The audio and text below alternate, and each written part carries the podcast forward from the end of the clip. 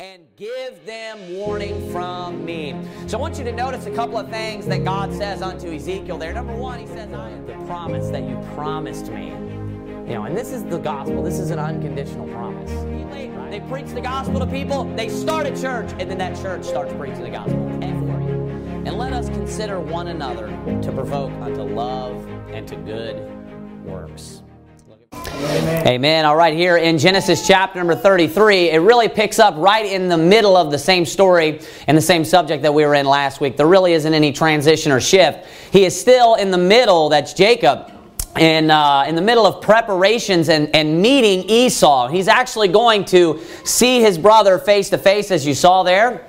And uh, he is going to get to meet his brother Esau again. Now, I want you to keep in mind the amount of time that has went by since he has seen his brother Esau, and that is at least twenty years. He said that he hadn't. It's, he said that he had served Laban. He had been there with Laban for twenty years. Now, you don't know the, the specifically the amount of time that it took him to travel, you know, from Canaan to the land of Nahor or Haran. We're not sure about that. And we also don't know the specific amount of time that it took him to travel from, you know, uh, Nahor or Haran back to Canaan. So roughly twenty years is the amount of time. Now I want you to keep in mind, I want you to go back with me. Go to uh, Genesis chapter number twenty-seven. Genesis chapter twenty-seven. I want you to keep in mind when we read here uh, the story of Jacob getting to meet or reunite with his brother Esau, the way in which their relationship was as far as the state in which it was in the last time that they saw one another. So, of course, Jacob stole, unrightfully stole the blessing of Esau, who was the elder. He supplanted him for it and deceived him. And this is the attitude that Esau had about that towards Jacob. Look at verse number forty-one. It says this in verse number forty-one of chapter twenty-seven. And Esau hated Jacob because of the blessing wherewith his father blessed him. And Esau said in his heart, excuse me, the days of mourning for my father are at hand. Then will I slay my brother Jacob. So the very last time that they were together, of course, immediately after this, his mother, Rebecca, Jacob's mother, Rebecca, gives him the advice to flee, to go, you know, go to the land where Laban is located, where her family is from, right? And to hide from Esau because he sought to kill him. Michaela, where's Michaela at? Tell her to get me some water, please. So uh, he sought to kill him. She had overheard this statement, it tells you afterwards. So she's the one that devised the plan. Hey, you need to go with Laban. You need to go until his uh, anger, Esau's that is, until his anger is appeased or his anger is pacified. You need to go away for a period of time. In chapter number thirty-two, we saw the great fear that Jacob had in meeting Esau, and he had heard that there were Esau comes, right, with four hundred men.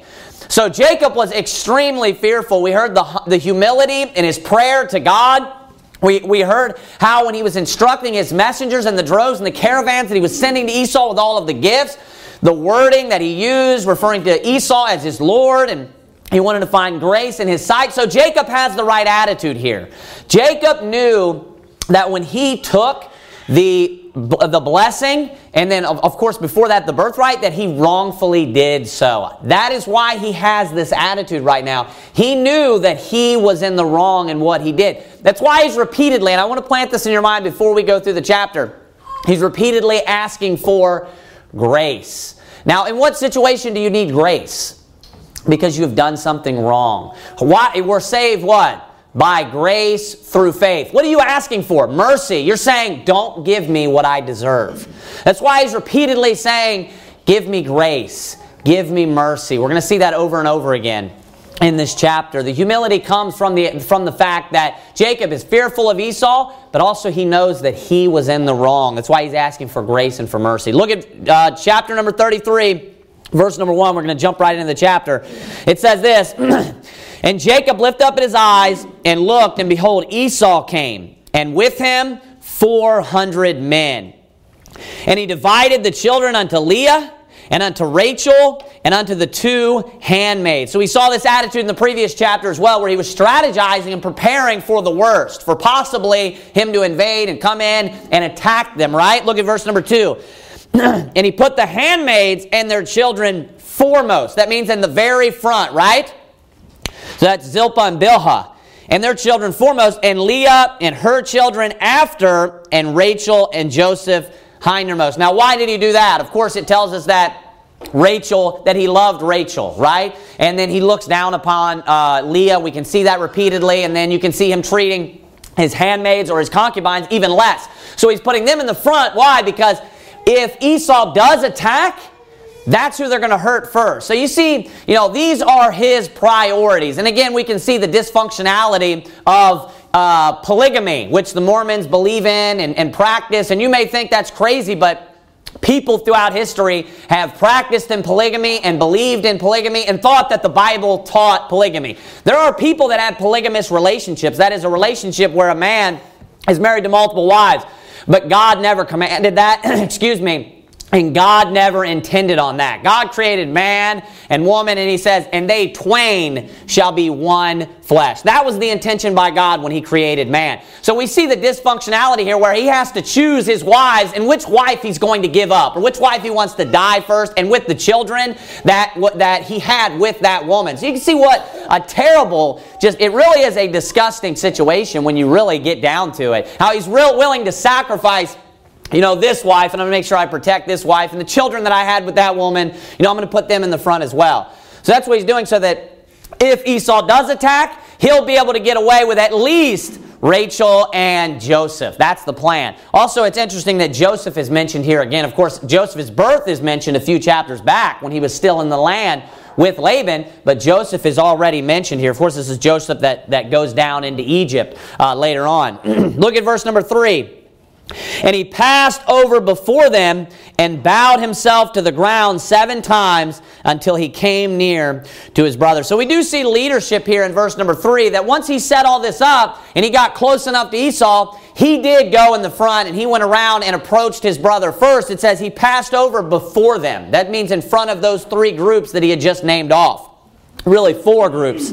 And then he said, and he says, and bowed himself to the ground seven times. That's a number that we see brought up repeatedly uh, and associated with the Old Testament and the Hebrews, uh, the number seven. Oftentimes that is brought up. Look at what, it, and then it says this, until he came near to his brother. So what he's doing is, he, he once he can see him, he starts to approach, approach him. He goes around all of the groups, and once Esau can see him, he bows himself one time. Walks a little further, I presume, bows himself again, bows himself again until he does it seven times in total before he gets there. What's the reason of that? He wants to show extreme humility. That's why. He wants to show extreme humility. That's why he doesn't just bow one time. Oftentimes when people bow before a king or something along those lines, you know, they'll just bow one time and then get up, right? So why does he do it seven times?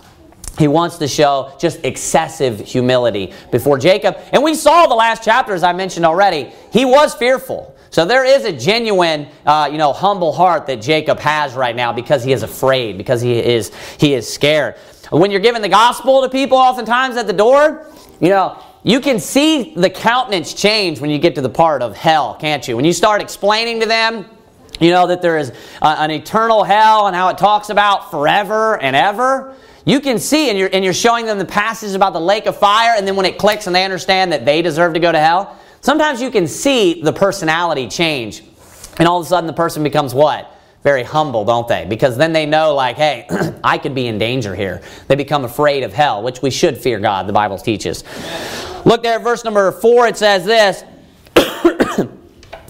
And Esau ran to meet him and embraced him and fell on his neck and kissed him, and they wept. So I'm sure that there was an extreme moment of relief uh, that went over Jacob at this moment, because he is expecting, obviously, he is, he you know, he's preparing for the worst, but the way in which he is reacting, it definitely seems like he was expecting the worst to actually occur. He was expecting to be attacked or something along those lines by Esau. So that's why we went back and we looked at, isn't that understandable by the situation that took place with Jacob and Esau? Number one, and number two, the state and the heart that Esau had when Jacob left. So that's the last time he saw his brother. So it would make sense that when he comes back, yeah, Esau's probably wanting to kill him, and then he hears, Esau cometh with four hundred men. I mean, why are you bringing four hundred men with you, right? That's, I'm sure that's the first thing that popped into his mind. Oh, no, four hundred men, right? And I got Rachel, and you know, I'm sure he had a lot of servants as well, but still, I'm sure he was extremely afraid. So this was a, you know, a great moment of relief for him, and this is very comparable to what we read just a few chapters back when Jacob arrived to Haran, or he, he, he arrived there to uh, Nahor. It's known as both of those names, that particular land. And what happened? Laban saw him, and he knew that he was his brother, and he ran to him, and he fell on his neck, and he kissed him, the Bible said. And what was that? That was a moment where he got to see his brethren. His brother had returned unto him, and there was a moment of happiness. Now, we're going to get into something here in just a minute. That was a little bit of a different story. Because right here, there was a rift in the relationship, wasn't there? There was no rift in the relationship with Laban and Jacob, right? But here, there was a major problem, to the point where Esau was literally going to kill his brother. He said in his heart, he wasn't kidding, because this is something that he said in his heart. He said that he was going to slay his brother or kill his brother. So look at what happens next. Look at verse number um, five. This is Esau.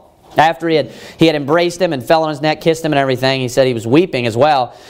Verse five, he says, and he lifted up his eyes and saw the women and the children and said, who are those with thee? And he said, the children which God hath graciously given thy servant. I mean, that's a pretty cool, you know, uh, situation. I mean, I can't imagine, you know, I, you know, uh, my brother and I are pretty close, and I can't imagine not seeing him for twenty years, and then I get to see him. And there's like all these, you know, women and children. Hopefully there's a woman and then a bunch of children, right? But there's all these women and children, and you're like, who are these? And he's like, these are all, you know, these are all my kids, and this is my wife. Wouldn't that be crazy if you hadn't seen your brother in like many, many years? And he's got like, he's got, you know, just numerous children, eleven children to be exact. And you're like, what in the world? You know, these are your nieces and your nephews. And of course, you know, there's going to be like a, an immediate, like what would feel to be a strong connection between them. I mean, I can't imagine, you know, uh, uh, the feeling of happiness when he got to see his blood brother that I'm sure he had a great relationship with. And, you know, to some degree, I'm sure he was close, close with to some degree. Even if they had, you know, you know, problems because of the birthright thing. I'm sure they had many moments of happiness together when they were young. There was the the, the feeling of familiarity, you know, of, of just, just loving your, your family, loving your blood your blood brethren. I'm sure that this was a great moment when he got to see his children and his wives, and he hadn't seen them for twenty years. I mean, that would be, I'm sure that would be great. And also at the end there is very important. It says, and he said, the children which God hath graciously given thy servant. How many times have we seen the word grace or graciously come out of Jacob's mouth specifically? Repeatedly. In this chapter, he's going to say it a few more times, and then in the last chapter. Why? Because he's got an extremely humble heart right now. Not only that, if you're able to have children, God's being gracious to you. You know what grace is tied in with in the Bible? A gift. You know, children are looked at today as being a burden. Children are looked down upon, and people are always asking the question, just like, uh, you know, how many more are you going to have? And, you know, uh, you know, don't you know how much those kids cost? Or, you know, all, all different types of silly, silly stuff that they'll say to me. You know, no, you know, I love my children, all of my children, and I don't look at my children like they're a burden. I don't look at my children like there's some kind of problem to me, like they're just like a headache. I love my kids, and the attitude we should have is these are the children which God was gracious enough to give me. These were the children that God gave me, and we should look at it as it's a gift from God, as opposed to looking down upon our children or looking down upon families that have, you know, many children. It is a blessing to have kids. Amen. Kids and children are a blessing from the beginning of the Bible to the end of the Bible. You know, just a, a theme of the Bible is when you're blessed, what happens? You're gonna, you know, you're gonna bring forth fruit, or the, the trees are gonna bring forth fruit, or the crops are gonna bring forth fruit. You know what you see tied in with that? You, yourself, personally, bringing forth fruit. It is a blessing to have children. We should look at our children like that and be thankful to God and pray to Him and tell Him, hey, thank you, God, for being gracious unto me, for giving me these children. Amen. It's not the attitude the world has, that's for sure. Look at verse number six. It says this, "Then the handmaidens came near, they and their children, and they bowed themselves." That's because they were in the front. So they finally made it there, and it's going to be them that makes it first because he put a space between each group. So the handmaidens, and that's Zilpah and Bilhah, right? That he had children with as well. Those would be his concubines. Look at verse seven. "And Leah also with her children came near and bowed themselves. And after came Joseph near and Rachel, and they bowed themselves." A couple of things. Number one, you can still see that same pattern of how he separated them out in the order that they're arriving to him. And they're also, they have their children, the children that they are the mothers of, right? You can see that. And then at the end there, what did all of them do? Just like Rachel did at the end, it says they bowed themselves. So each group, when they're arriving, what are they doing? They're bowing themselves. I'm sure Jacob instructed them to do so when he had when he had split them up and, you know, came up with his plan just like he did. Look at verse seven. And, uh, oh, I'm sorry, we read that. Verse eight. "And he said, 'What meanest thou by all this drove which I met?'" Now that, of course, was the... The, the sheep, the oxen, you know, the goats, all the, the different uh, uh, groups of animals in the last chapter that he had sent forth. If you remember, he broke them up into all these different groups, uh, and he had a, a basically a steward over each individual group. And he had, hey, just here's one drove coming, and then, you know, uh, Esau would receive however many it was. It was like two hundred of one. I can't remember. Ewes. So two hundred of one. No, two hundred she-goats and two hundred ewes. So he's getting two hundred uh, she-goats that are coming. And then he's, he's getting the, the, the I, I believe, milk uh, cows, was it? Milk camels. Uh, thirty milk camels with their colts. Uh, forty kine. So it was forty cows. So it was forty kine. And then ten bulls. twenty she-asses and ten foals. So there's numerous different, uh, uh, different livestock that he's sending forth. And it was meant to do what? What does he keep saying? He wants grace. It was meant for him to find grace in the eyes of Esau. Why? Again, because he knew that he had done Esau wrong. He knew what he did to Esau was wrong. That's why he is requesting grace. You only need grace in someone's eyes. It's like mercy. If you never did anything wrong, then you wouldn't need grace or you wouldn't need mercy. So what is he admitting when he's saying, hey, I want to find grace in your eyes. I want to find mercy in your eyes. He's admitting that he had sinned against his brother Esau. He had, he's admitting that he had done Esau wrong. Now, we're going to get more into this, but I want to go ahead and make a statement in relation to that. And it is that when we do our brothers wrong, we should be humble. We should have humility. We should be man enough to go to our brother like Jacob was and to apologize to our brethren. If you do one of your brothers wrong or you do one of your sisters wrong, you need to be man enough to go to them and to apologize to them and to admit that you have done wrong. And a lot of times people feel like or think that they're being a man, especially men, of course, that they're being a man by not going. They think they're being a tough guy by not going and apologizing. No, what you're being is a child. That's what you're being. You're being an immature little child who doesn't have enough guts to stand up for what they had done that was wrong. So what you should do is you should go and you should apologize to someone if you've done them wrong, especially your brother, especially like in this case here where we see that Jacob did Esau wrong. So what should he have done? He should have went as he did and asked for grace in the eyes of uh, Esau, just like we saw. So we'll get more into that in just here in a moment. Look at verse number nine. It says this, "And Esau said, 'I have enough, my brother. Keep that thou hast unto thyself.'" So Esau is, is he's just saying, "I'm fine, man. You don't have to give me these things. You know, keep keep you know uh, uh, your own belongings, your own possessions to yourself."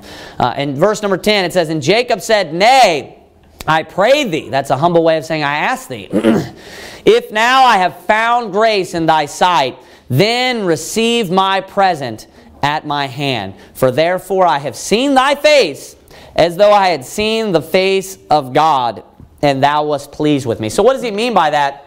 That when I saw your face, it was just like I had saw the face of God, and God was pleased with me. Let me ask you this question. The moment that you see God, if he is pleased with you, how happy are you going to be?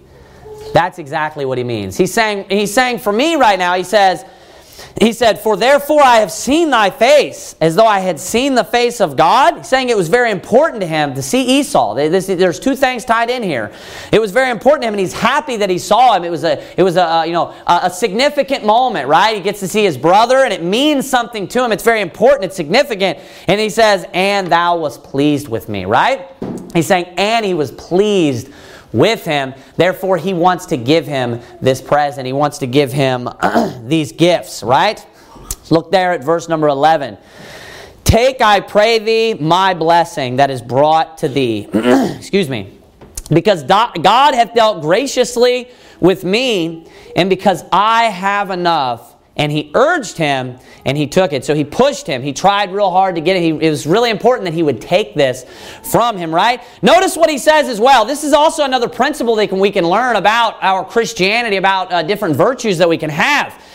Jacob was blessed mightily, wasn't he? And this was Esau's blessing that he had stolen from him. And that's why he says, "Take, I pray thee, my blessing that is brought to thee, because God hath dealt graciously with me." Now, what does it mean when God, that God dealt graciously with him, with Jacob? What is grace? It's something that you do not deserve. What did uh, Jacob say in the very in the last chapter? Uh, look at verse number. Does anybody remember exactly where it is? It's like verse ten. Yeah, verse ten. "I am not worthy of the least of all the mercies and of all the truth which thou hast showed unto thy servant." That's the definition of grace. Grace and mercy are interchangeable words. It's something that you are not worthy to receive. Just like salvation. Salvation is something that you do not earn or that you do not deserve. The word grace, by definition, is unmerited favor. That's what the word grace means. The word mercy is unmerited favor. It means something that you do not deserve. And that's why, what, is, what does Jacob say? He says, "I am not worthy of, of, of uh, all the uh, mercy and of all the truth which thou hast showed unto thy servant." He's saying that I don't deserve this, right? I'm not in deserving of this. Then that's why it is grace. That's why it is mercy. And then that's why Jacob is, is asking to receive grace from Esau. Why? Because Esau... Now, I'm not going to say that he should he could rightfully kill him, but he did Esau wrong. There needed to be a recompense, didn't there? Like even in the Bible, when someone steals something, there's a recompense. You have to pay back fourfold or, or depending upon what type of uh, livestock it is and things like that. So in order for him not to, to not do anything to him or, or, or not to receive a punishment at all, that would be grace, wouldn't it? He's asking to receive grace in his eyes, that he would not try to, uh, you know, cause him or, or recompense him for what he had done to him. Just put it that way. But the, the, one of the things I want to focus on here is Esau showing forgiveness to uh, Jacob. Esau being able to forgive Jacob for what he had done. Now, number one, you need to understand the significance of the blessing of God. Jacob now became the progenitor of the Messiah of the entire world. He supplanted and stole the blessing of God upon his own personal life. You know, wh- until that blessing gets passed on, obviously, to the next generation, all the children that he has. You know, while he was alive, Jacob received the blessing, even the physical blessing, upon this earth where God would bless his life. This could have been Esau's, and Jacob stole it from him. I mean, this is extremely significant. Look at the possessions and the things that Jacob had. That would have been Esau's. These would have been Esau's. Look at the great things that came to Jacob throughout his life, the long life that he lived, and all the great things that he received, the children that he had, the great things that they did, and the honorable name that he had. There aren't many other people in the Bible that are more well-known than Israel, the name of Israel, right? That could be, today, could be known as Edom, couldn't it? Because Jacob stole that from him. So you have to understand the significance when you're looking at this situation of what Esau was willing to forgive his brother uh, Jacob for in stealing his uh, blessing from him. So it says one more time, verse eleven, "Take, I pray thee, my blessing that is brought to thee, because God hath dealt graciously with me, and because I have enough." Then he says, "And he urged him, and he took it." So this is proof, of course, uh, prior to this, he was willing, he had already forgiven him. But this is further proof, and that's why Jacob, I believe, wanted him to take this, uh, because he wanted to, he wanted everything to be totally resolved. He wanted that to be the proof that, hey, everything is completely resolved. Please take this, you know, of me and show me that I have found grace in your eyes. That's the point of him um, urging him to receive this of him. Now, like I said, the importance of forgiving your brethren. The importance of forgiving your brethren. I want you to turn to Luke chapter number seventeen. Luke chapter number seventeen. We're going to see this taught. You know, uh, in here, everyone personally can relate to this very much so. Uh, there, there are people here that have reestablished relationships with others in this area, of another church in this area, um, you know, to some degree. And there are biblical steps in reestablishing relationships. There are biblical steps and steps that you must take in order to make things right. And one of them is, and just like Jesus talked about in the Beatitudes, uh, if you're wrong, you need to go And, and apologize or tell the person that you have done. If you've done someone wrong, a brother, you need to first go make that right. You need to go to him and apologize. Remember when Jesus was talking about, hey, before you offer your gift at the altar, you need to go to your brother and make it right with your brother, right? So one thing is, from the perspective of the person that has sinned against their brethren or sinned against their brother, you need to go and you need to tell your brother you are sorry. Or you need to go, like Jacob did, and admit your wrongdoing. You need to, like the Bible's word, repent. You need to change your mind. You need to go to him and tell him, I've done wrong. I have sinned against thee, right? Just like in the uh, the, the the story of the, uh, the, the prodigal son. Isn't that what he says? You know, I, I've sinned against thee and no more willing to be called thy son, right? It, he's going to him, and what is he doing? He's repenting for what he had done. It's not repenting of your sins. That's not what's going on. You know, that phrase is not mentioned in regards to these types of concepts. It's just saying, I've done wrong. That's actually what it is. Admit, just like when you get saved, what do you do? You admit that you're a sinner. You're admitting that you have done wrong. We're going to see the same exact concept taught here. These are, this is the steps right here, taught by Jesus in clarity of if there is ever a, a, a an issue or a conflict between two brethren, this right here are the steps to follow. I want you to look at Luke seventeen, verse number three. It says this, take heed to yourselves. So that means this is important. Take heed to yourselves if thy brother trespass against thee. That's just like Jacob and Esau, right? If thy brother trespass against thee, rebuke him. And if he repent, forgive him.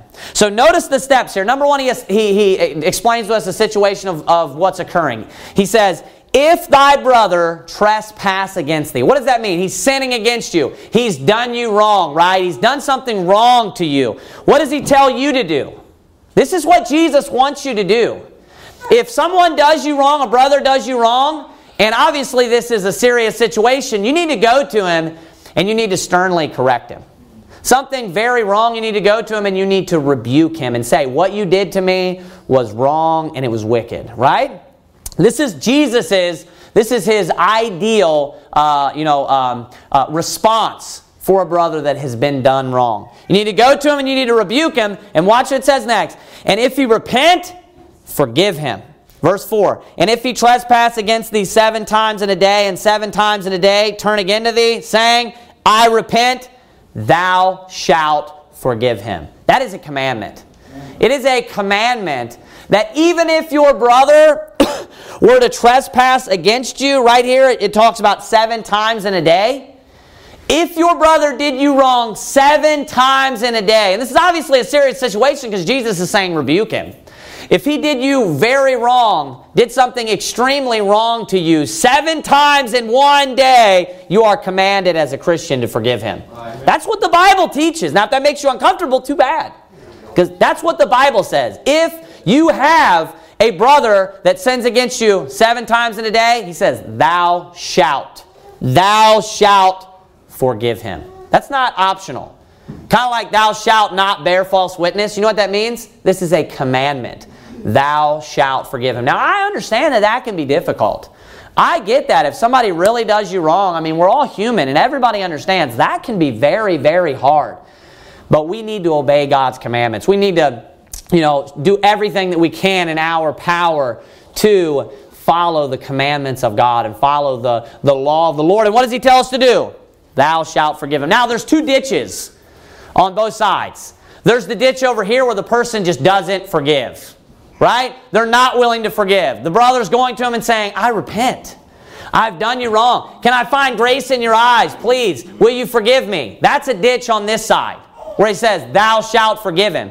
But then there's also a ditch on the other side. Look again at verse three. Take heed to yourselves, if thy brother trespass against thee, rebuke him. And then it says this, and if he repent, forgive him. What is the word if? What, what, what uh, uh, concept does it entail? That there is a condition here, right? It is conditional. I want you to notice it says, rebuke him, and if, if he repent, if he repent, forgive him. What does that mean? He says, if he repents, forgive him. The if is not just random. You know, it means something. What does it mean? That, let me, let me explain to you. If he repents. It's conditional upon what? Repentance. So, he, he needs to repent and say, I repent. Now, that's exactly what happens. That is the repentance in the next verse. He says, I repent, thou shalt forgive him. So if your brother comes to you and says, hey, I know that I've done you wrong, or hey, can I find grace in your eyes? Right? I'm sure there was more said by Jacob to Esau, but it was clear he was trying to find mercy. He's asking for grace. That means that he had done wrong. That's what that means. When you need grace, you're asking, please don't give me what I deserve, right? I need, be gracious to me. Don't give me what I have coming to me, right? So there needs to be a repentance. And, and here's the thing, the, the relationship will not establish uh, otherwise. Because there's a couple of problems that, that can occur if there, if there is not repentance. Number one, what can happen is uh, that person will, you're, you're, you're not helping them. Let me word it that way. You're not helping them if they have, have sinned against you and done an extremely major sin against you or trespassed against you in an extreme way. You're not helping them by just saying, all right, and not having them face it, not having them bring it up again. No, it helps them. They need, if, you know, people just shouldn't be able to just go around and treat people like crap and, you know, uh, sin against people all the time, steal things from people, and then just never have to face up to it. Right? That's not okay. So there needs to be a repentance. You are causing this person to just feel like they can just walk all over people without ever having to face up for what they've done wrong. Not only that, what can happen is you may reestablish a relationship with a person and think, and in your mind you're like, well, they know what they did was wrong to me. It's behind us, but it just never gets brought up. You know what happens? Two to three years later, you start talking about it, and they're like, what are you talking about? And they maybe did something extremely wrong to you, right? And they're like, what are you talking about? And, and you're like, man, what you did was terrible. And they're like, that wasn't, that wasn't that big of a deal. What I did to you, hey.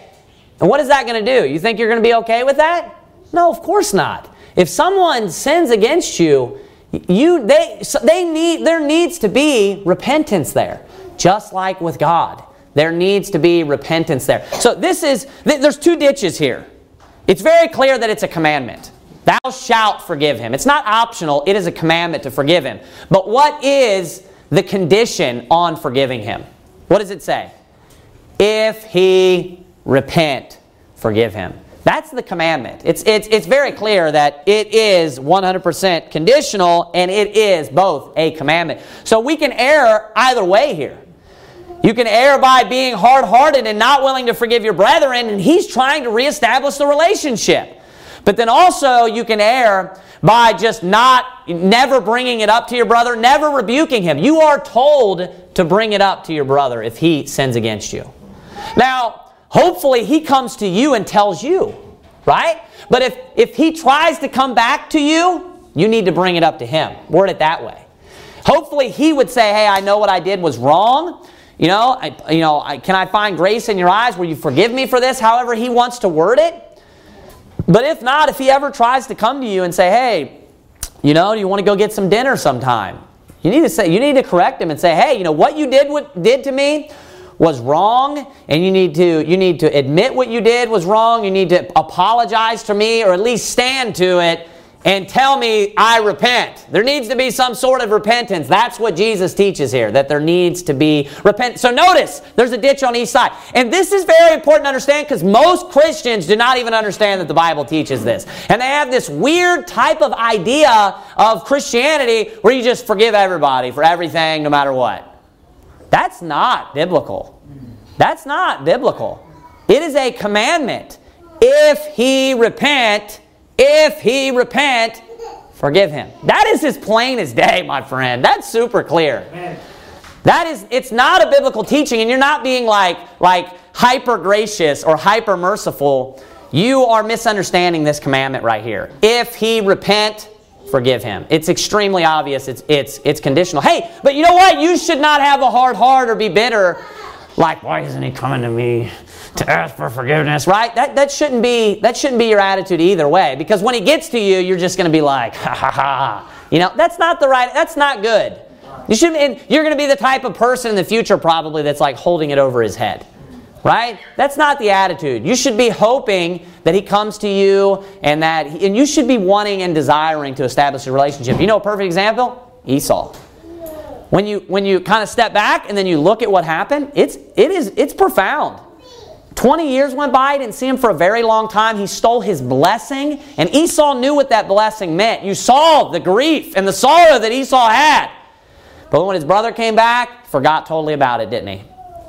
To forgive means to forget. I don't have the verse in front of me, but Jeremiah defines it very clearly. There's a few different times in the Bible that you can define it as. You know, forgiving is forgetting. That is the definition according to uh, the Bible and according to God's forgiveness. So we should, when when we get forgiveness to someone, we should totally forget about what they had done. Amen. That is true forgiveness, and not just hold it over their head, you know, and then when they, they do wrong, something wrong again in the future, maybe you do them wrong, you're like, You're like, yeah, but remember what you did to me? Well, you didn't truly forgive them, right? You need to really and honestly forgive from your heart. We need to have the right heart, right, with this type of situation. We need to love our brethren. Go back to Genesis chapter number thirty-three. We need to love our brethren. Amen. We need to forgive our brethren, when they, even when they do us wrong. You know how many times? Seven times. Seventy times seven. If you compare this passage, that's four hundred ninety times. Even if four hundred, what was that? Oh, you're talking to, gotcha. Yeah, so even if four hundred ninety times, if your brethren were to tre- trespass against you in a day, in one day, you should be able to forgive your brethren. If you if you compare Scripture to Scripture, all the Gospels, you know, the, they, they have Jesus, you know, he'll be preaching the same story, you know, a few different times. You can compare them and learn things. So there it was, it was seven times a day. Another one is four hundred ninety, seventy times seven. That's extreme. But that's the type of forgiveness that Jesus asked for us to have for our brethren. But it doesn't need to be, it can't be a shallow forgiveness. There has to be repentance there. Like Jacob, what type of heart did he have? He had a, he had a, a gracious, humble heart, didn't he? And he knew that he had done wrong, and it was obvious that he, he repented. Isn't that obvious? Extremely obvious. So this is a great example of a brother forgiving another brother. And I mean, Esau was extremely upset to the point where he was in his heart saying he was going to kill him. I mean, that's that is, you know, he was he had a lot of anger there. He totally forgot about it. And he was just happy to see his brother. He was happy to see his brethren, right? We should have the same attitude with our brethren, our spiritual family. Look there at verse number uh, twelve. And he said, "Let us take our journey and let us go, and I will go before thee." And he said unto him, "My Lord knoweth that the children are tender, and the flocks and herds with young are with me. And if men should overdrive them one day, all the flock will die." Excuse me. "Let my Lord, I pray thee, pass over before his servant, and I will lead on softly, according as the cattle that goeth before me, and the children be able to endure, until I come unto my Lord, unto Seir." Now, like I said, uh, I pointed out in, uh, I believe, the past two or three chapters right in a row, we can see a lot of qualities of leadership that Jacob is uh, demonstrating or illustrating here. And we see this again, where He, he, of course, is able to execute this situation perfectly. He's, he's strategizing. He's got a plan A, a plan B, all of those different types of things. He's sending the gifts. He's being a leader for his family. Uh, here we see Esau, you know, uh, presenting an option, and and and Jacob is is uh, he's man enough to stand up and say, "Hey, we're not able to do that." Not only that, he's looking out for all of his, right? And he understands the weaknesses and the strengths of the children, of the animals. Like there in verse number fourteen, he says, hey, if I if I push them, you know, through the day and through the night and try to keep up with you guys, you know, he says uh, there at the end, Uh, in verse thirteen, I'm sorry. And if men should overdrive them one day, all the flock will die. So he understands the weaknesses and the strengths. He's being a good leader, right? He's, he's, he knows the, the, the boundaries of his flocks. And he's also, he also talks about his children. You know, the children are tender. These are qualities that a man should have of being a good leader. You need to be able to identify the strengths and the weaknesses if you're in a situation of being a leader. And you need to be able to make decisions like this, of the boundaries of a person. You know, like when you're working on a job, if you're the lead of whatever project or a job that you're on, you need to know the strengths and the weaknesses so you can say, hey, you know, you will not be able to efficiently do this job. I need you over here. And then you, you know, you have this weakness, so I need you over here. So we can see further how this correlates with him being a leader, and, and also him standing up to Esau and, and, and explaining to him, hey, we're not going to be able to do that. It's not a good idea. Not only that, look at verse number fifteen. It says, and uh, Jacob, and Esau, I'm sorry, Esau. And Esau said, let me now leave with thee some of the folk that are with me. And he said, what needeth it? Let me find grace in the sight of my Lord. So notice he's still referring to him as uh, his Lord, right? And of course this is Lord like sir or like boss, like a landlord. You know, our landlord is the boss of, of, of this building, right? So that is that is the she's the boss here. And in this case, Esau is referring to uh, Jacob. I'm sorry, Jacob is referring to Esau like he is his boss. Why? Because he's showing great humility still. Now this is interesting. I don't have this in my notes at all, uh, but. The situation with Jacob and Esau, of course, Jacob established the nation of Israel, right? And Esau established the nation of Edom. Now, there is a, uh, a prophecy that is quoted. Go to Romans chapter number eleven, we'll look at this. There's a prophecy that is often quoted by Calvinists. And uh, it's found here. I'm sorry, at nine, chapter nine. I don't know why I said eleven. Romans chapter number nine. I was, I thought I was debunking the Zionists for a minute. Romans chapter number nine. So Romans chapter number nine, uh, there is, I believe it's verse like ten. Look at verse eleven. It says, for the children being not yet born, neither having done any good or evil, that the purpose of God according to election might stand, not of works, but of him that call, that but of him that calleth. It says in verse twelve, it was said unto her, the elder shall serve the younger. Now who is the elder? Who's the oldest? Esau, right? So that leaves the younger being who? Jacob, right? Now people will uh, uh, quote this passage, people that are Calvinist, and they will believe that this is teaching. They will, they will take you to this particular passage right here. And, uh, and they will try to... to cause you to believe that the Bible is talking about personal salvation and that God is speaking about the individual Esau and the individual Jacob. And what Calvinism teaches is that God, you know, uh, that he predestined, as in he chose beforehand who would go to heaven and who would go to hell. And that these people had no say in the matter, and that man, of course, they reject the idea of free will. They will use this passage to say that this applies to the person Jacob and to the person Esau, and that Jacob went to heaven and that Esau went to hell. And they'll say, verse twelve, it was said unto her, the elder shall serve the younger. Verse thirteen, as it is written, Jacob have I loved, but Esau have I hated. And then they'll say, see, God loves Jacob, but he hates Esau. And how will they apply this? They'll apply it to the person Jacob and to the person Esau. Well, if you look up this quotation, we're going to look this up right now because we're almost done right now anyways, but this is applicable at this point. I'm going to point out why, and there's a good chapter that you can go to to, to show this. Go to Malachi chapter number one. Malachi chapter number one. It's always important to look up passages when they're quoted, because then you can figure out what it's talking about. Because they're trying to get you to believe that it's taught that God is saying that he hates the person Jacob and that he hates the person Esau. But that's not at all what is being spoken here. The nation of Israel is oftentimes called what? Jacob. The nation of Edom is oftentimes called what? Esau. We're going to see that right here in Malachi chapter number one. Look at verse number one. We'll just begin reading there. The burden of the word of the Lord to Israel by Malachi. So who's he speaking to? Israel. It's talking about the nation. Of course, this is many years the minor prophet. This is many years after Jacob, the person, and Esau, the person, have lived, and they're dead and gone. Look at verse two.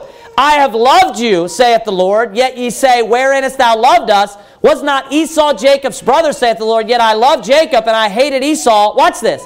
And laid his mountains and his heritage waste for the dragons of the wilderness. Keep reading, verse number four. Whereas, so as a result of that, Edom saith. Now what is Edom? It's a nation. Notice how he went back and forth. While he's talking about Esau, then he goes back and he's, he's, he calls Esau what? Edom. So at the time that he destroyed, you know, Esau's Uh, mountains and his heritage. Look at verse four. Whereas Edom saith, we are impoverished. Now, is that one person speaking? That's more than one person. That's because it's a nation. We are impoverished, but we will return and build the des- desolate places. Thus saith the Lord of hosts, they shall build, but I will throw down, and they shall call them the border of wickedness, and the people against whom the Lord hath ind- indignation forever. So notice it says, the people. So you know what it's talking about? It's talking about a nation. It's talking about a nation of people. So when you look up the passage of actually when he says, Jacob have I loved and Esau have I hated, he explains to you at the time in which he, this applies, when he hated him, he says, and laid his mountains and his heritage waste. So he's destroying the land of Esau. Then at that time still, after he's destroyed it, he says that the people say to him, right after that, we're going to build the desolate places, right? They say, they, they, shall, they shall build, but I will throw down, and they shall call them the border of wickedness. So it is about, is this, when this is quoted, is it directed at the person Esau? No, he's clearly speaking about many years, hundreds, thousands, you know, uh, it'd be over a thousand years later when he destroys the land of Esau or the land of Edom. Jacob, many times in the Bible, is just talking about the nation of Israel. That's why here in verse one and verse two, he uses Jacob and Israel interchangeable. That's why in verse number two and three, I'm sorry, verse three and four, he uses Esau and Edom interchangeable. You know why? Because when you look up the passage, Jacob have I loved, Esau have I hated, he's taught, he's saying this, Israel have I loved, Edom have I hated. Right. Proof's in the pudding. Where's the passage from? It's from a pa- it's from a particular context wherein he is talking about the judgment. When did he hate him? He says, I, w- I laid their, their heritage and their uh, lands waste and desolate. And then they respond to that, and it's people speaking to him, saying we. So is it specifically about the man Esau and the man Jacob? No, it's not. Further proof of that is, go back to Romans nine if you turn from there. It says in verse twelve, we read this, it was said unto her, the elder shall serve the younger, and then it says, as it is written. So, when we look up the passage, as it is written, Jacob I love, but Esau have I hated, when is it quoted? Many, many years later. So when does the elder serving the younger take place? Many, many years later. Why do I point this out right now? Go back to Genesis, with that in mind, go back to Genesis thirty-three. Genesis chapter thirty-three. It said, the elder shall serve the younger. Well, this will just be further proof of that. That would, if you would try to apply this personally to Jacob and to Esau, then that, me, that would mean that the elder would be serving the younger. Who is the elder? Esau. And who is the younger? Jacob. That means we would be able to look at the lives of Jacob and Esau, and who would be serving who? Esau would be serving who? Jacob. Okay? Look at verse fifteen, just as an example. And Esau said, let me now leave with thee some of the folk that are with me. And he said, who's he? Jacob. What needeth it? Let me find grace in the sight of my Lord. So does this sound like Jacob, like Esau is serving Jacob? No. You cannot point to a single time in the life of Jacob and Esau, the individuals, where Esau served Jacob. Never happened. One time ever. And when you look up the passage of when it's quoted, it's clearly in t- context talking about the nations. Romans chapter number nine, in context, you don't have to go back there, but I'm going to read to you. In context, it says this, verse six. So just a few verses up. Now, not as the word of the Lord hath taken none effect, For they are not all Israel, which are of Israel, neither because they are the seed of Abraham are they all children. So what's it talking about in context? The nation of Israel. But in Isaac shall thy seed be called, that is, they which are the children of the flesh, saying the children of the flesh of Abraham, these are not the children of God, but the children of the promise are counted for the seed. So what's it talking about in context? The nation of Israel. That is as plain as the nose on your face, right? It's extremely plain. And Calvinists will try to jerk this out of context and try to make you believe that God hated the person Esau, you know, and that he hated the individual. And now, let me clarify this as well. People think God loves everyone. That's not true. Right. That's not true. Right. I can show you numerous passages in the Bible where God says, I hate them. I hate those people. Many, many times the Bible will say that God hates people. That's the God of the Bible. You don't make up your own. You don't get to make up your own imaginary God. God is who He is. And if God hates people, God hates people. You have to believe it, right? You know, that's just what the Bible teaches. Sometimes things in the Bible can be, they can, it can be a hard pill to swallow, right? But the Bible talks about God hating people. That's not why I'm, I'm arguing against this point. So I wanted to, want to clarify that. But the Bible does not teach that God just, you know, basically out of His own mind, it's not based on the person, nothing that they do, His own choice. He just pre, he just chooses beforehand, not based on the individual at all, I just hate you. And this person, I just happen to love you. You know the people that God hates in the Bible? He hates wicked people. If you would have been reading right there, He was talking about how He hated a nation. Do you know why? He said they're going to be known as the borders of wickedness. Do you know why? Because they were wicked. That's why.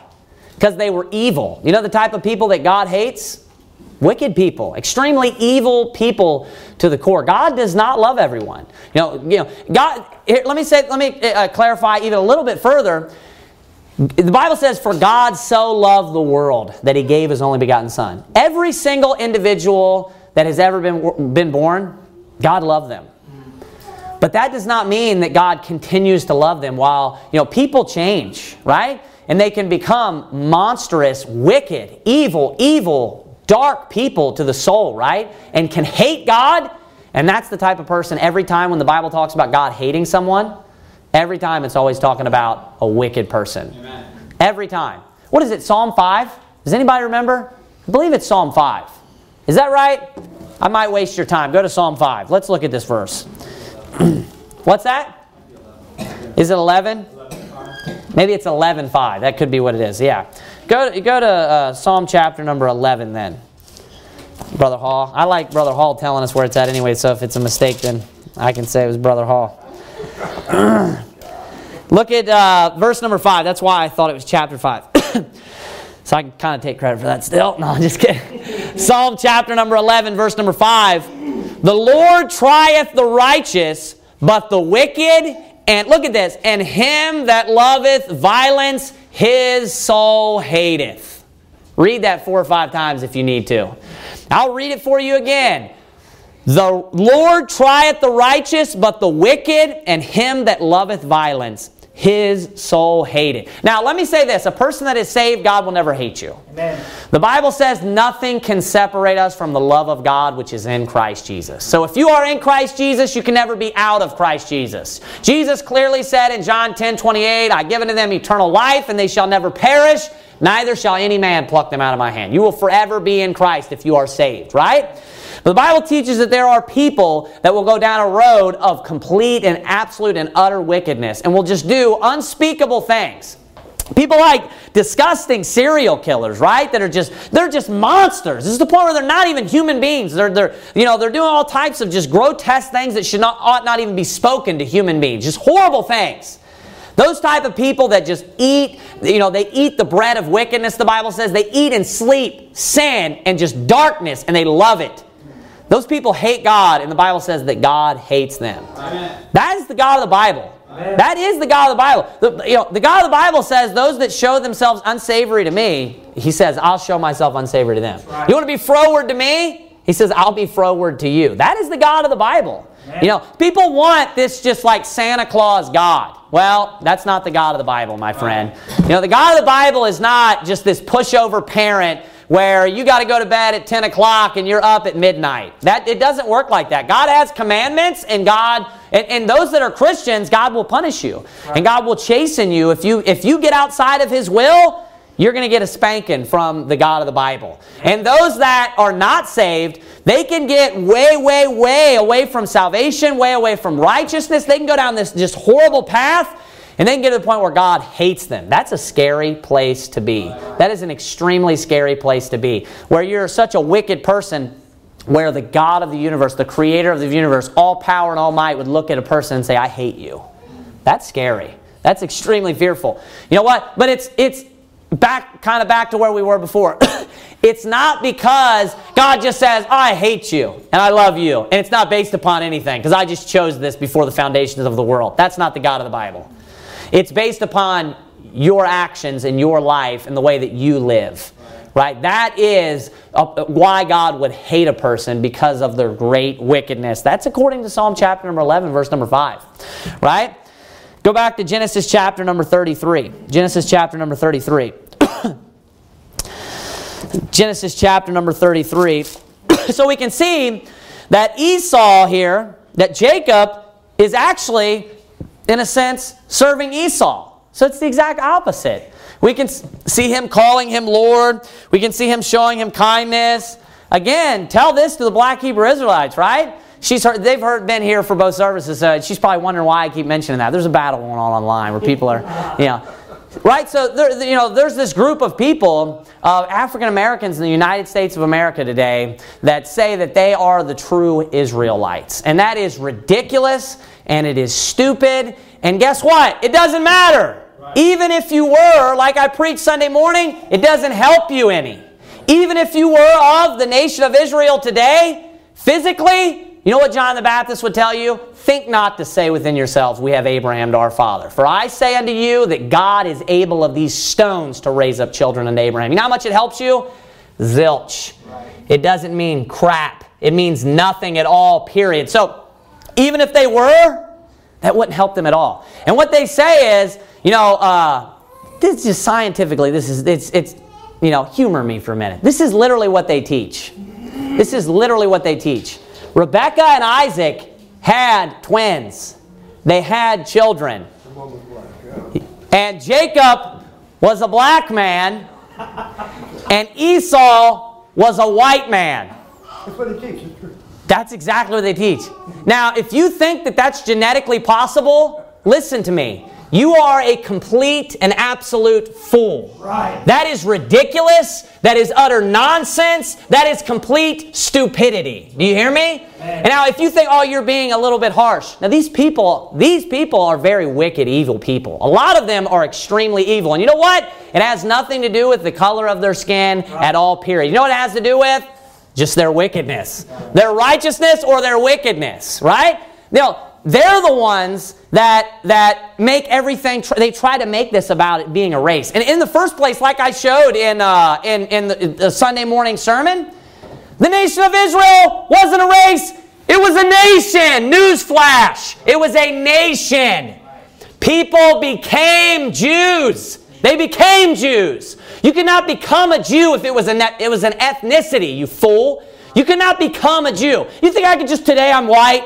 I'm going to become black. You stinking moron. You can't do that, obviously. You know what I could do, though? I could go today, I wouldn't want to do this, but the physical nation of Israel, I could become an Israelite. I could become a Jew in that sense, right? That is what happened in Esther eight seventeen. Right. So, it was not an ethnicity. It was not a race in the first place. It was a nation, a nation, right? And Israel established one nation, and Esau established the other nation. And, and, and the Black Hebrew Israelites, they try to teach that they are supposed to, and they are commanded to hate Esau. That they, that, that, that, we, that they should hate Esau. Go to Deuteronomy real quick. We're just, we're just going to take care of this right now. Deuteronomy chapter twenty-three. Deuteronomy chapter number twenty-three, and just show you how ignorant these people are when it comes to the Bible. Deuteronomy chapter number twenty-three, verse number seven. Let me ask you this question. Did it look like Jacob hated Esau there? No, he was like serving him. He was bowing down to him. He was asking for grace in his eyes. So did it look like he hated him? No, it looked like he loved him to me and he wanted his forgiveness. That's what it looked like. You know what it looked like? He was treating him like his brother, because he was. Amen. Look at Deuteronomy chapter number twenty-three, verse number seven. Now again, hold on. What, what was the nation of, of, of Esau that came forth from Esau that he established? What was it called? The Edomites. Edomites, right. The, that's right, the Edomites. It's my fellow ancestors. No, I'm just kidding. Look at verse seven. Deuteronomy twenty-three, chapter twenty-three, verse seven. Look at this. Thou shalt not abhor an Edomite, for he is thy brother. Thou shalt not abhor an Egyptian, because thou wast a stranger in his land. Did you hear that? Thou shalt not abhor. You know what abhor means? Hate. You know what the commandment to an Israelite is? You are commanded, Israel, nation of Israel, O Hebrew, not to hate the Edomites. Right. Not to hate those of the tribe of Esau. Amen. So let's play your fairy tale game. Let's say that you are of the nation of Israel, Black Hebrew Israelite. Let's step, step into a fairy tale here for a second. Let's pretend that I'm of the nation of Esau, and I'm an Edomite, right? And you're a Black Hebrew Israelite. Guess what? You're commanded to love me, buddy, because I'm your brother. Come kiss me and weep on my neck. Come give me a big hug. You stinking idiot. Why don't you read the Bible every once in a while, you moron? Because they're not interested in the truths of the Bible. They're not interested in actually studying the Bible, understanding the Bible. They have a presupposition, and this is a fact. You know what? There's white people that are the same way. Right. These are a group of black people that just hate whites. Right. And you know what? There are white people that just hate blacks. And guess what? They're both a bunch of stinking morons, and they're ignorant. And here's just the, the, the truth. This is just the facts. It always ends up being the people that are like hyper uneducated. Right, that's right. Both times. Man. Look at all the black people that fall into this. Super uneducated. Right. Don't think I'm being a racist because I'm being a res- I'm not being a respecter of persons. It goes both ways. Guess what? Look at the white people. They're all a bunch of uneducated, ignorant morons. Amen. They're not smart. That you know, and, and that's just the facts, my friend. That's just the truth. They're just not intelligent people, oftentimes. You know what? This is just the truths, right? And you know what the Bible teaches? That if you are of, even if you were of the nation of Israel, you would be commanded to love your brother, the Esau. You know what that means? You shouldn't care whether somebody's black or white. Amen. You shouldn't care, care whether they're red, they're yellow. You shouldn't care. God does not care. The Bible says, He hath made of one blood all nations. There is no difference. Your skin color matters as much as your eye color. It doesn't matter a tiny bit. Amen. You know, I love a brother and sister that is black or yellow or whatever just as much as I love one that is white. That doesn't matter to me, Amen. Even a tiny bit. You know what matters is who is of the children of God. That's what matters. You're all children of God by faith in Christ Jesus. That's how we become a true child of God, by faith. So, you know, so what they're t- teaching is entirely cr- contrary to the Bible. It's totally, and they're like taking over YouTube. They're like taking over the internet. It is insane. Yeah, but it's to elevate them. That's what it's about. What's that? It's to elevate them. That's what it's about. Oh, of course. I agree with that entirely. Yeah. Oh, yeah, yeah. It's definitely, yeah. It's just, it's, it's, what it is is it's, it's, it's carnal. It's fleshly. It's, look at me. It's something they can't even help. Like they, you know, chose to be black. They're just born being black. And then they say that it's just this amazing, great thing. Look at me. You know, like uh, uh, Solomon's wife said, I am black, right? That's not what she meant. They're not just walking around telling people, I am black. They're just like, by the way, I am black. That's not what she's saying at all. They're totally un- misunderstanding that passage. That's ridiculous. You know, and I explained what that meant in that video, obviously. It does, the point is it doesn't matter. You know what we should do? Even if my, you know, let's say this. Let's say, hey, you know, black people were of the Israelites and white people were, were of Edom. If both were children of God, they should love one another. Amen. Treat, treat, hey, all those of, of Israel, you need to treat the Edomite with love. All those of Esau, You need to treat the Israelite with love. Amen. We should all love each other. All the children of God, we should love each other. And we should not pay attention to skin color. It shouldn't matter at all. Right. It doesn't matter even a tiny bit. If you, if you do a study on your ancestry, you'd find out that you're just like this mixed, you know, just, you are just a mutt. You just come from everywhere, right? Everybody is like that. Everybody. Amen. There's no like, like, you know, precious like Aryan blood, and there is no like precious Israelite blood. Even Jesus was born of Moab. He was born of Moab. It doesn't matter at all. You know, God wouldn't have allowed a Moab, Moabite blood to get in there if it mattered. The Messiah came also of the nation of Moab. Do you know what that tells me? Doesn't matter to God. Not even a tiny bit. Doesn't matter to God. You know what? So you know what that means? It shouldn't matter to you. It shouldn't matter to you. We need to love all of our brothers. You know who we should, you know who we should, you know, exalt and care about the most? The children of God. That we should love our brethren. Right? That's who we should love. Just like Jacob loved Esau and Esau loved Jacob. Right? And he was willing to forgive him. Go back to Genesis chapter number thirty-three and we'll end here. Genesis chapter number thirty-three. It's been on my mind a little bit lately, so Genesis chapter number thirty-three.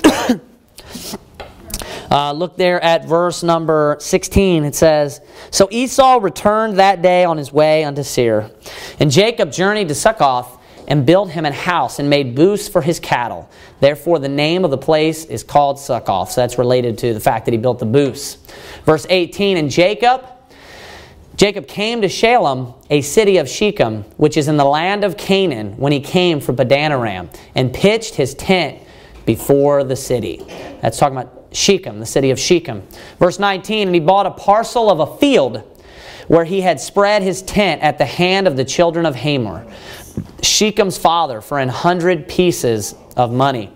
And he erected there an altar and called it Elohi Israel." Now, uh, you'll know here in verse number thirty-four, I want you to, because sometimes these, these, I'm sorry, chapter number thirty-four, you'll notice if you kind of glance over the beginning there, this is actually the situation that occurs with Dinah, right? Where uh, she goes and she commits uh, fornication with the man of, uh, of, uh, of uh, in Shechem, right? In the city of Shechem.